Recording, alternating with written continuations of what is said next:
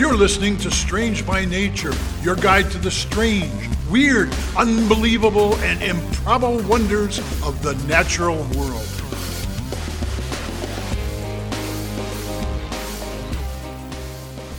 Hello, everyone. Thanks for being here today. I am Kirk Mona, and I am joined today by Rachel Ginza and Victoria Thompson. We are all professional naturalists who together have scoured the world for weird and wonderful wonders just to please your mammalian brain's desire for novelty. Isn't that nice? Let's do this.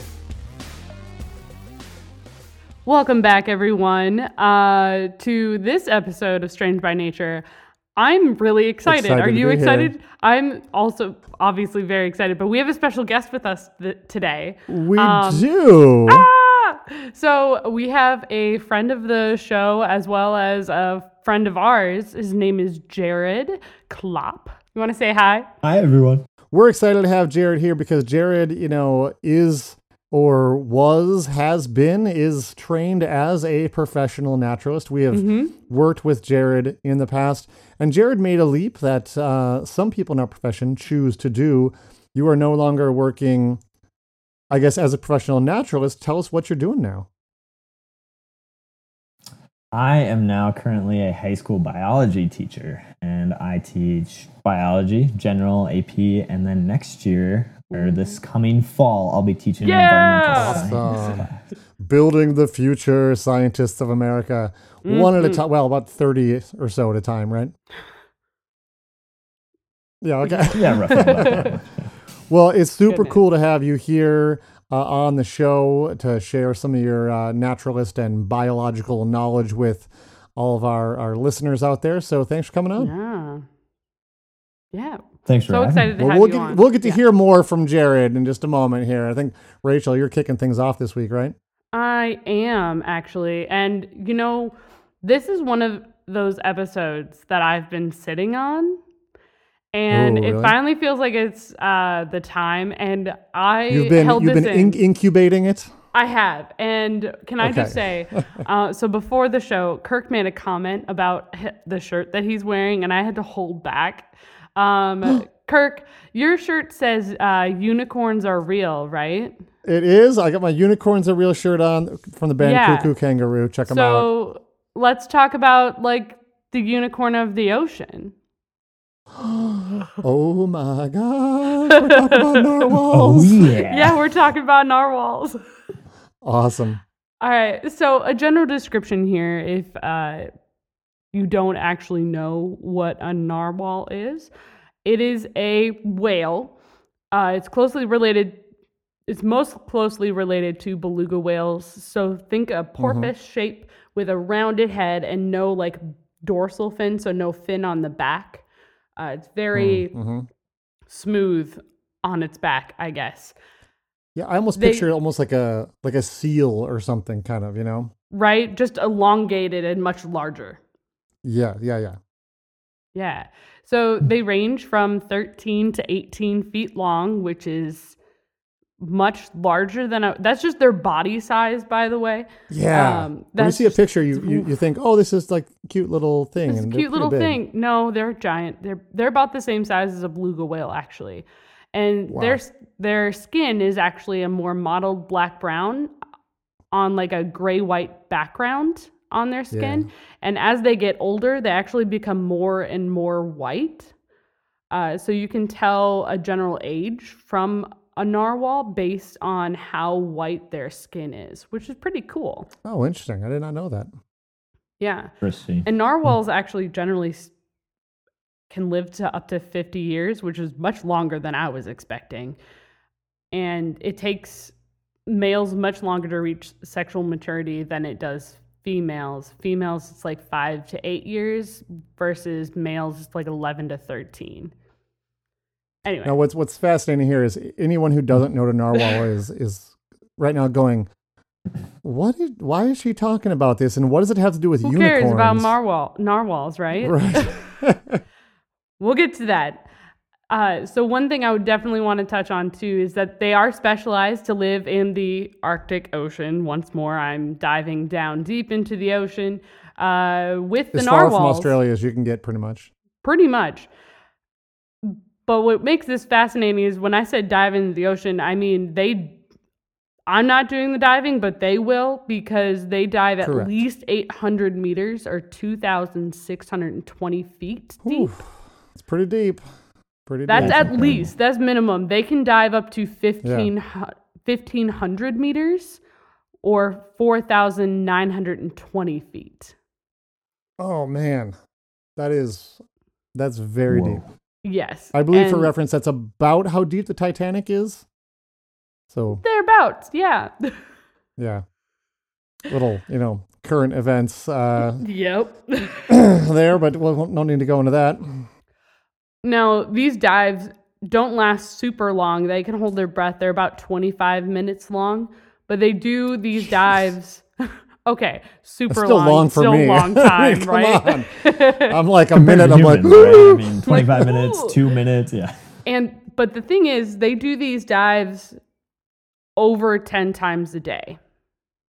All right. They go down to those levels and back up, down, back up. That sounds exhausting personally, but good for them. Now, let's talk about the reason why they found their way onto this show. Yes, that's so cool.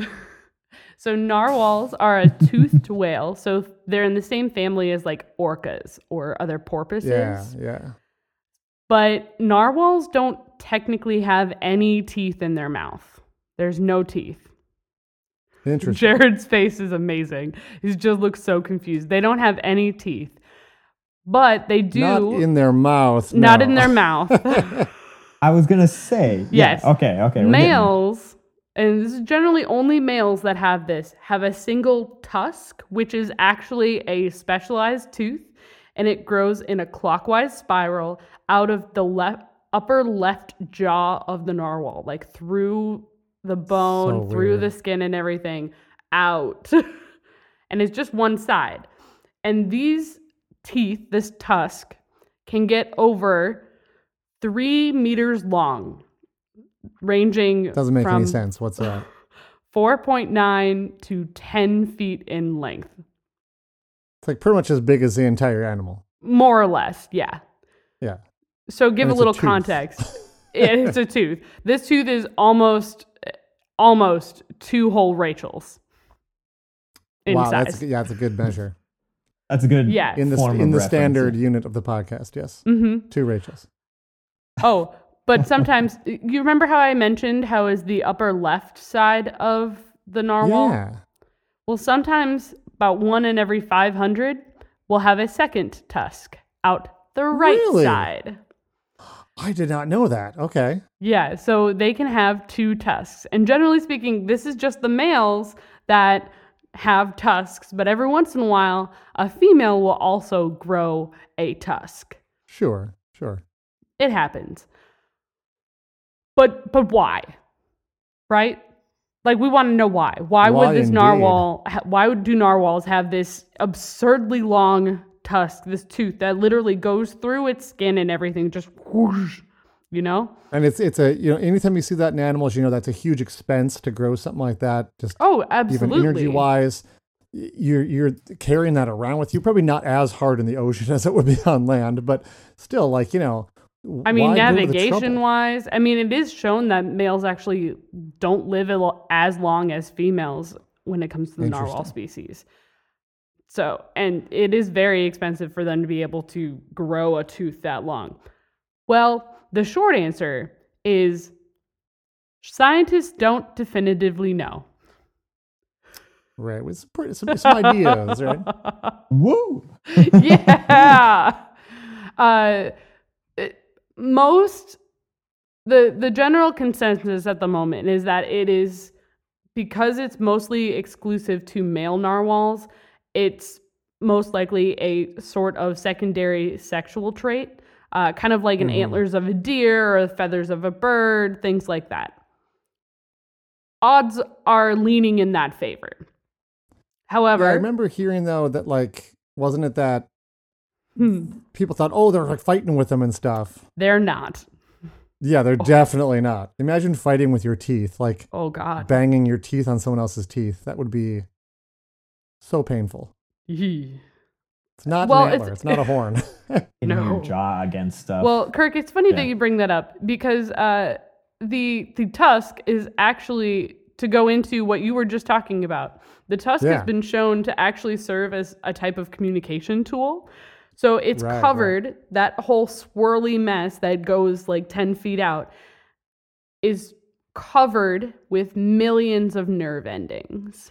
Right. I remember hearing about that. They discovered that, and they're like, "Oh yeah. No, don't hit those together."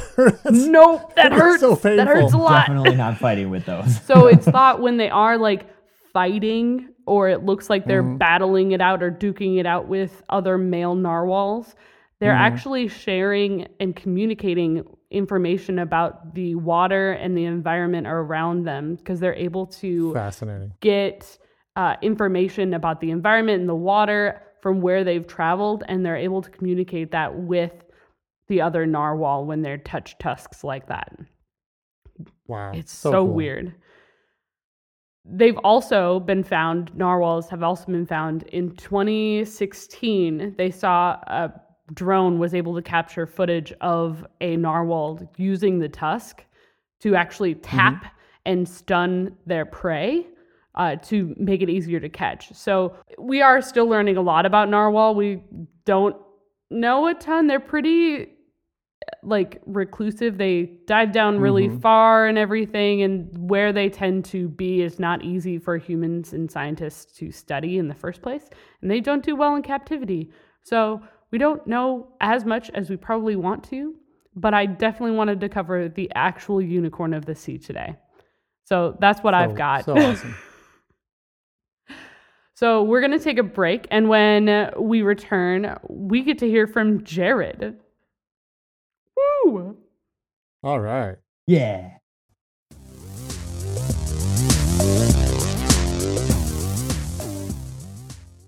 Hey, everybody. Before we get back to the show, I wanted to mention something. We got a comment, actually, from one of our patrons, Mish Irish. Hey, Mish.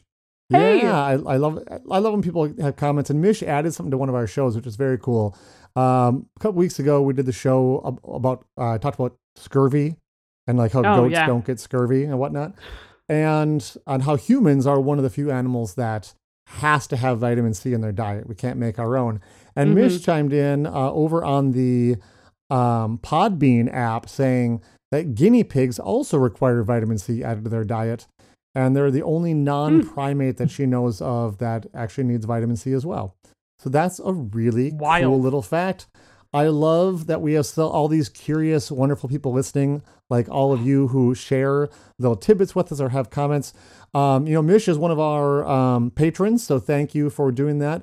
But also, anybody can send us a comment, especially if you're on the Podbean app. I know a lot of you use Podbean. There is a little comment like right now at the bottom of the screen where it says add comment. You can add a comment to the show right now and tell us what you think or something you want to share or a cool thing or a question you have. And we would love to see those. We always love to hear from you guys. If you don't use Podbean and you want to get a hold of us, you can also reach us at contact@strangebynaturepodcast.com. So we hope to hear from you guys soon. We're going to get back to the show and hear from Jarrod. See you in a minute.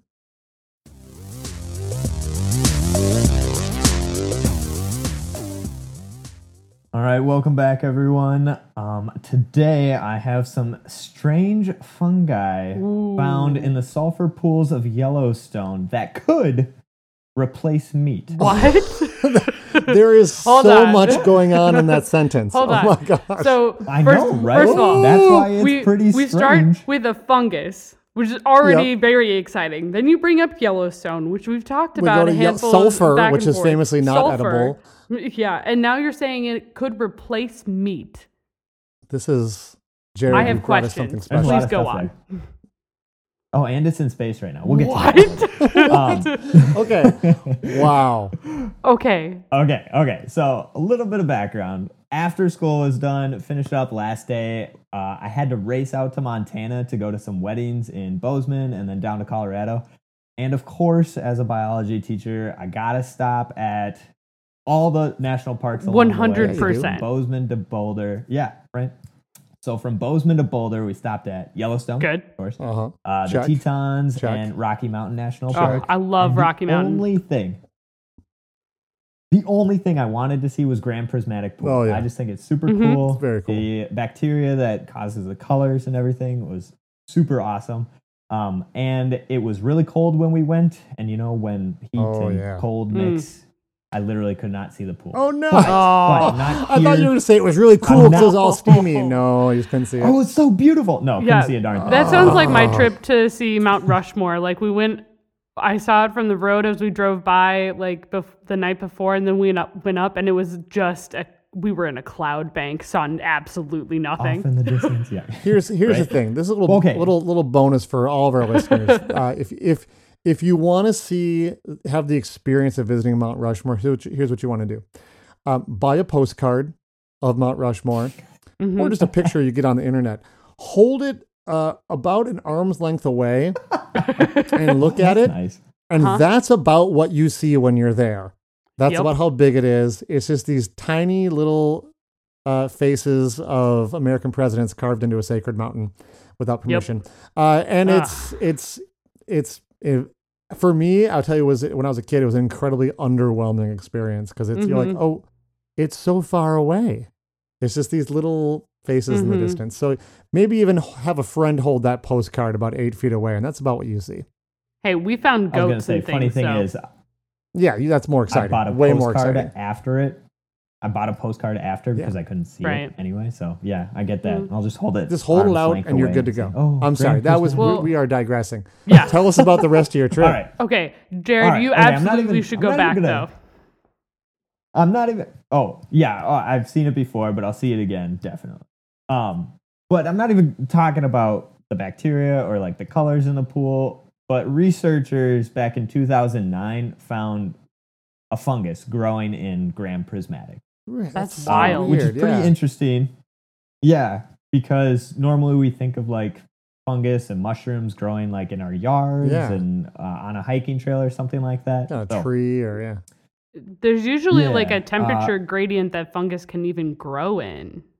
Too. Like, it's usually not that hot. It's not hot. Right. Not hot at all.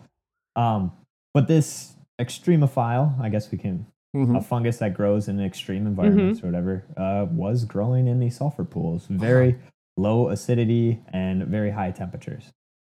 So, a guy named Mark Kozbal was working with Montana State University, and NASA actually funded the project, but they found this fungus growing in Grand Prismatic, and they were super interested in it because it's growing in this essentially desolate, low-nutrient space with no soil, no dead organisms to feed on, like traditional, what we know as modern fungi to grow on. I can see why NASA's like, oh, really? Mm-hmm. Well, yeah, we'll get into the NASA thing, but they're like, oh, Mars isn't like Earth. Maybe we should check some other environments that might not be like Earth. So let's check in these sulfur pools in Yellowstone. And they had full support of the national park and everything. So everything was on the up and up. And don't just go dipping in. Yeah. No, don't just go. No. When we were there, some guy lost his hat, and luckily, like, no one went in and grabbed it. Good. But yeah, don't go. Oh. Yeah, someone got in big trouble a couple years ago for like going for a hike right through it. So. Gosh. Just moving forward, mushrooms and fungus that grow in your yard and that you can see are like the fruiting bodies, or what we call the fruiting bodies of the mushroom. So they're like the apples on the apple tree. Mm-hmm. Yep. Okay. What we're really kind of focusing on here is the hyphae, HYPHAE, and then it forms this mycelium network, which is all the thread-like material underneath the soil that's growing throughout that. Mm-hmm. Yeah, you can think of it like the root system, whereas the mushrooms are like the fruit. Yeah. Yeah, yeah. And they were hoping, actually, the researchers weren't even looking at this, but they found that this fungi called Fusarium strain Flavolapis. Is a very fun name. That is a very fun name. Sounds like a Muppet. Was actually edible once they got it to grow. The fungus or the Muppet? So, well, I've never tried eating a Muppet before, but I have had a few mushrooms in my day. Mm-hmm. Okay, so this fungus was edible. Yep. They formed a company devoted to trying to develop this fungi into a more sustainable way to produce protein. Mm-hmm. I'll get into that in a second. Essentially what they do with this fungus is they put some of that mycelium onto a cookie sheet. Okay. And they douse some vinegar and add some nitrogen to it and then stick it in like an upright industrial cooker for a bunch of hours. And when they pull it out, they've got this whole mycelium network on this cookie sheet. Whoa, it's essentially like fruit leather texture covering the entire cookie sheet. And that's so it's forming like a mat, right? Okay. Yeah, essentially. Yeah. All right. Yep. A mat of material there. And what's really cool is since they're cooking it, I guess they're growing it in such a high acidic environment and at high temperatures, they don't need any antibiotics, hormones, or pesticides to like get rid of any bacteria or stuff that's growing in that system. Yeah, so it's very clean in that regard. And so the final product is about 45% protein. Whoa. So super dense. Yeah. Nice. 15 to 25% fiber. Okay. Yeah. Another 5 to 15% carbohydrates, 5 to 10 fat, and then less than 1% sugar, which is, I think, a very low percentage. I agree. It does sound pretty low. So it must, doesn't taste like cotton candy then. No. The NASA website said it tastes like chicken, though. Oh, doesn't. I don't know if they're just saying that. I think or chicken is just a bland, texture thing. Chicken-like texture, I think, is chicken-like texture. Okay, that's very different than chicken-like flavor. Very different than taste. Yeah, you're right. Because if it's the texture of chicken, and then it could have like I would assume it would taste mushroomy, but maybe not. What does a mushroom taste like? Gosh, depends on the mushroom. You dice some of this up. You get one of those little, ramen packets. Mm-hmm. Sprinkle that on, and boom, Flavor Town. Chicken flavor. Yeah. Yep. Through their research and everything, they discovered it was a complete protein. A complete protein is a protein that produces all 20 amino acids found in nature. So complete, got all the amino acids. Where incomplete only produces certain amino acids. Right? Mm-hmm. Very cool. What's very helpful is that we as humans actually rely on animal products to use and produce 9 of those essential amino acids in our body. We don't produce them on our own. Mm-hmm. Right. So we've had to rely on animal products and some incomplete proteins like plant products like spinach and stuff like that as supplement for the amino acids we need to build muscle and to grow. And so this complete protein fungi is super important. And they're actually looking at it as a sustainable way to reduce waste and form a more sustainable practice instead of animal products, instead of beef, pork, poultry. Cool. That we're producing on mass scales right now. And so that's how this fungi is trying to, slide in and replace meat a little bit in that result. That's so cool. Yeah. Wow. Yeah. And to think it was there the whole time. I know. Hiding under our sulfur-filled noses in Yellowstone. Yeah, when you smell that sulfur, you're not like, yum. Tasty. I bet there's some food around here. And actually, there are some products out there right now. They've got cream cheese and meatless breakfast patties, sausage patties, not sausage, air quotes, sausage. But yeah, so they're out there right now. I would be willing to try this. A mushroom supplement to your amino acids. Yeah, a fungus-based cream cheese. I don't know if I can get it where I live. I live in the middle of nowhere. It's hard to wrap my head around that, but yeah. But that's so cool. I felt like I should have tried it before getting on the podcast, but I didn't have time to go out and grab it. Get a big smear really on a bagel and go to town. Mm-hmm. Oh, that sounds delicious. Now I'm hungry. It does. We should take a little bagel break here. A bagel break, yeah. Sorry, I did mention that this fungus is also in space. Yeah, you did. Yeah. It just flew up. It just flew up to the International Space Station. It can fly? A bioreactor. Okay, well, I got, you know what I mean. It's like, this gets more amazing all the time. All right, so they put it in a bioreactor. It took it up to the space station, you're saying? Yep, took it up to the space station. They're trying, since NASA was the original funder of this research in Yellowstone. They're trying to see if this fungi, since it's a protein with all those amino acids, they're trying to see if it can be used for long duration missions in space instead of trying to ship up meat, which or chickens, live chickens, or don't do well in space. Probably let's bring chickens into space.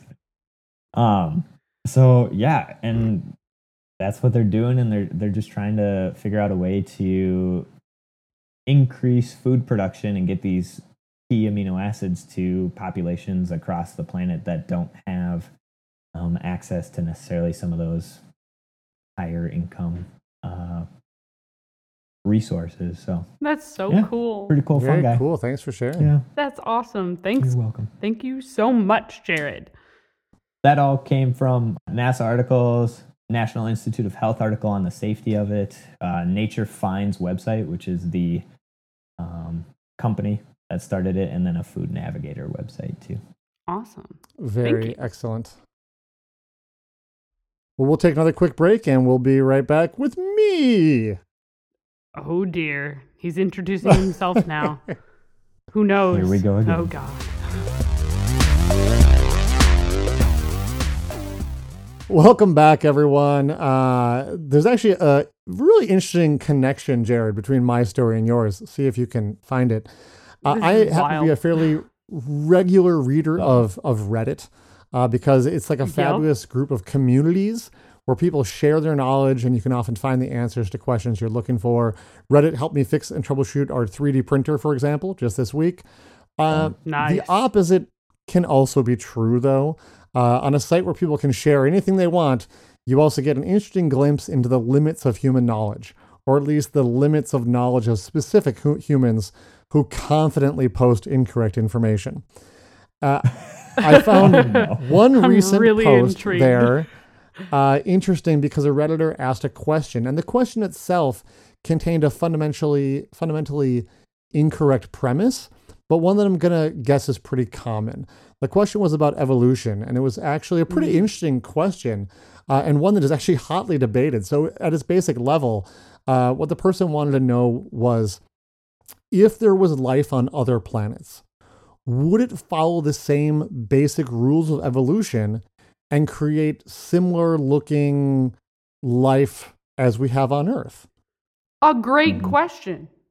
Oh, amazing question. Amazing question. Like, and it's something that's where, just to be like a little bit of a nerd, that's where like the Slitheen from Doctor Who, like they're a silicone-based life form, and they don't look like silicon, humans. Not silicone. That would be right. That'd be all rubbery, but right. And that, and looking at that's because we have carbon-based life on Earth, but when we look at the math and the chemistry and whatnot, we go, it wouldn't be as efficient, but you probably could have life that was silicon-based as its basic underlying architecture rather than carbon. So very cool stuff. A subset of this question could also be, will life everywhere be similar to life on Earth because life on Earth followed the simplest path of existing? And that will probably nearly always be the case, that the simplest way to do it is probably how it gets done. So if we assume that life on Earth followed the path of least resistance, we would assume life on other planets or worlds would probably most likely also follow the path of least resistance, assuming it had access to all of the biochemical blocks that it needed for life. So, for example, if we were to find life on another planet in our solar system or even further away, would it still use DNA? Given the basic building blocks of life, is DNA inevitable, or could some other system of genetics be possible? In December 2020, a sample of the asteroid Ryugu was returned to Earth as part of the Japanese Hayabusa 2 mission, and the pristine sample was analyzed, and researchers found more than 10 types of amino acids in this this asteroid.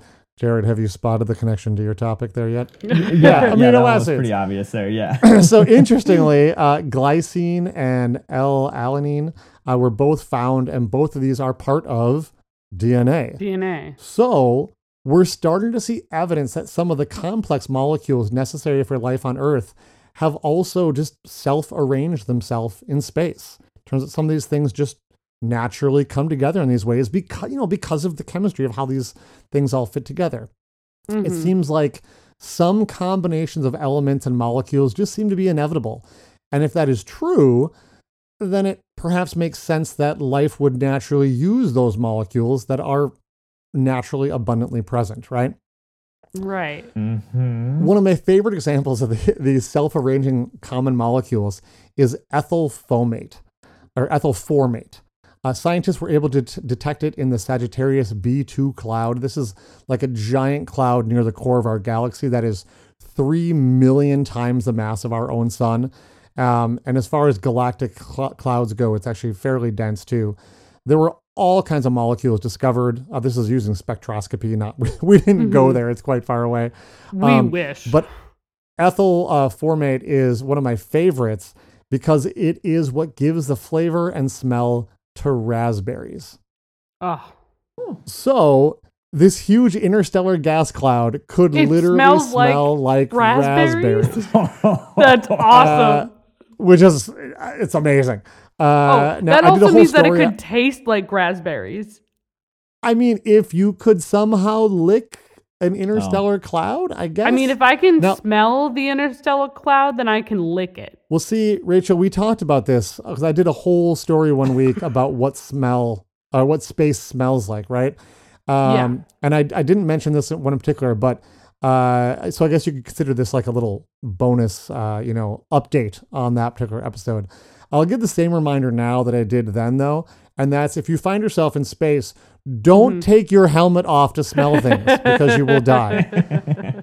I said it then. I'll say it now. I think it's pretty sound advice. But back to our topic. There is an argument to be made that because the basic building blocks of life, starting with like basic elements, then working up to amino acids, because those are all the same and universal, if you will, then DNA may just be sort of the natural way those amino acids self-assemble. And if DNA is a basic unit, which I want to point out has not been proven, but if it were to be, then we start to say, well, what about like viruses and bacteria? Mm-hmm. Do their structures like naturally follow? Because those are the simplest things we can make out of DNA. And if so, how far up that ladder of evolution can you climb before you start to reach like unrecognizable biologies? Like, for instance, is photosynthesis kind of inevitable? Is that like the best way to do that? Are things like ATP to power cells inevitable? And this is what the field of exobiology or astrobiology is trying to, I'll say, study or like grapple with the ideas of what might be out there, what forms of life could exist. We know that life is most likely to be carbon-based, like I said, because carbon is just so abundant in the universe and it's so good at making other things. And we know that water is also very common and also useful to life. So odds are that any life we find will probably make use of carbon and make use of or need water. We know that energy transfer will be needed for life. So there needs to be some way to do that. Might be how life on Earth does it, might not be. And one of the big questions then is life on Earth the easiest form of life? Or is it like needlessly complex that it just happened, right? happened out this way, right? Do the basic underlying elements and physical rules of physics and chemistry make certain types of life more likely than others? And the answer is probably yes, but we're trying to figure out like to what degree. Mm-hmm. It's a really fascinating area of study. And obviously, since we have yet to discover life elsewhere, a lot of the work is sort of theoretical until we have something to compare it to. Although we can look at like extremophiles, like Jarrod mentioned, here on Earth, things are living in radically different environments and possibly have slightly different biologies. Mm. I can say that some astrobiologists believe it likely that we will encounter viral life on other planets. They say, you know, that seems pretty like, reasonable? Yeah, if you ask a lot of them, they're like, yeah, there's probably viral life out there. That'd be the most likely thing to encounter since we think DNA is probably pretty likely just to sort of self-assemble itself. But when you get to cellular life, that could be much rarer because that's such a leap in complexity. This is obviously up for debate, but I bet if I was to bet in terms of like probability, the experts in the field currently think that viral life may be, and I don't want to use the word inevitable, but let's say fairly likely. And once you go past that level of complexity, though, the odds of everything coming together correctly, or at least the same way it did on Earth, is going to be less likely. I think this topic is fascinating, but I started talking about a Redditor asking a question that outlined the limits of their knowledge, and the actual question. And then you gave us an existential crisis again. Well, you know, slightly concerned now. I was trying to say that the underlying sort of like impulse of the question was really good, but what they were asking was, are humans, or at least humanoids, inevitable? Like if you're thinking about like aliens and stuff, right? That they're gonna look like bipedal human-like stuff, like a lot of our depictions, you know, do in pop culture. And I guess that's an okay question to ask, but their reasoning for asking was that they knew that humans are the peak of evolution. The most evolved species on Earth. So, and you're laughing, but this is a common misconception. Yeah, it is. And we're laughing because we know. Right. If we can find intelligent life, or essentially like aliens capable of communication and space travel, wouldn't it be logical to assume they would be sort of roughly humanoid if they're going to be like the peak of evolution?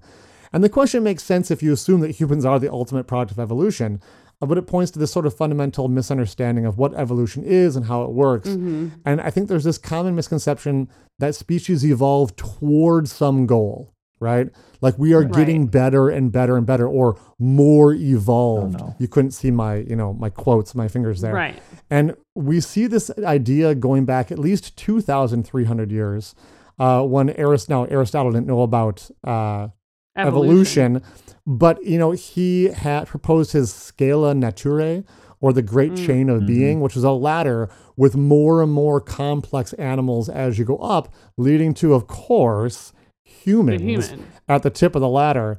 And once evolution was understood, I think some people wanted to apply it to this old ideal of this Scala Naturae, but this common understanding of the process is just completely wrong.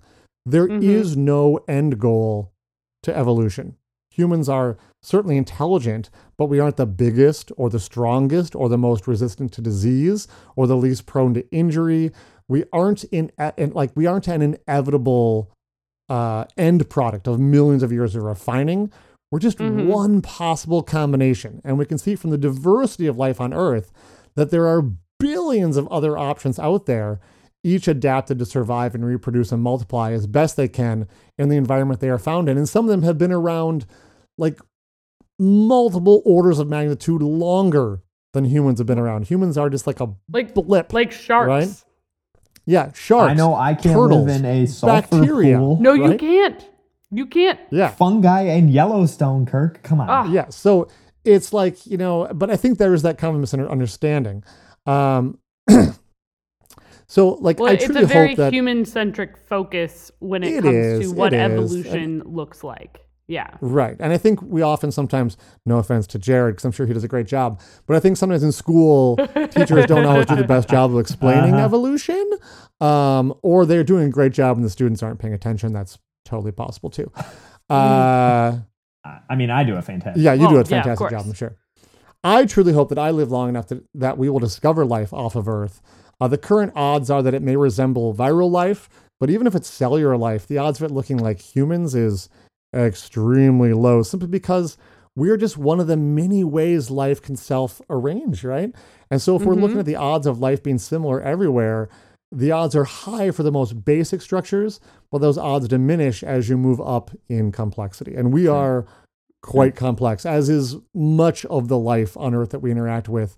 But it's curious, like, would things like photosynthesis because that's one way to get energy, is that going to be a common thing we would see, you know, starting with like cyanobacteria or something like that? Once you get that on a planet, well, where does it go from there? You know, how complex can it get? So we will keep looking.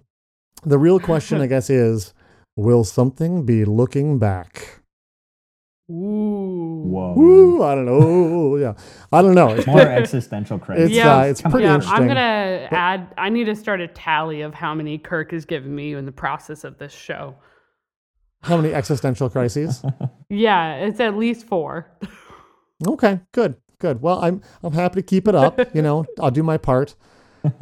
Look, that's what I got this week. I just really want to talk about astrobiology and a little bit about sort of what's possible out there. So this is such a deep dive. You could do an entire podcast just about astrobiology every single week, right? So if it fascinates you, check it. I'm sure there's an astrobiology podcast. I forgot to even look, but it's a super cool topic. You know what's happened? We've reached the end of the show. We have reached the end of the show. Oh, man. I know. It went by really fast. Jarrod, thank you for being here this week. Thanks, Jarrod. Thanks for having me, guys. It was fun to talk to you. Yeah, we'll have to have you on for your... Yeah. I know you've had some of your students listen to the show, right? So maybe if some of them continue listening, it's probably exciting to hear Mr. Klopp, you know, in the hot seat, sharing his passions about weird stuff. Mm-hmm. Definitely like weird stuff, but by the time they are done with me in May, they're probably like, oh, I'm so glad I don't have to listen to him talk anymore. Well, they can listen to us talk, so I appreciate sending them our way. Yeah. You guys have a pretty awesome teacher. We know that. So thanks for being on. Yeah, thanks, Jarrod. Thanks, guys. Yeah. We will all, well, Kirk and I at least, we'll see you next week. Thanks for listening. Bye. Bye-bye.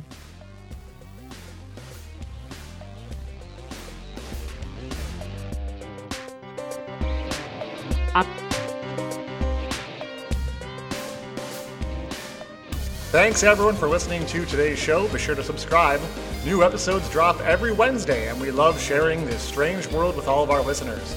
If you would be so kind as to leave us a 5-star review, that would be great. It lets other lovers of the strange discover the show. You can reach out to us on social media by searching for Strange by Nature Podcast on Twitter, Facebook, and Instagram. You can send us an email as well. Our address is contact@strangebynaturepodcast.com. If you want more information about the show, you can also check out our website, which is strangebynaturepodcast.com. Until next week, get outside, stay curious, and embrace the strange.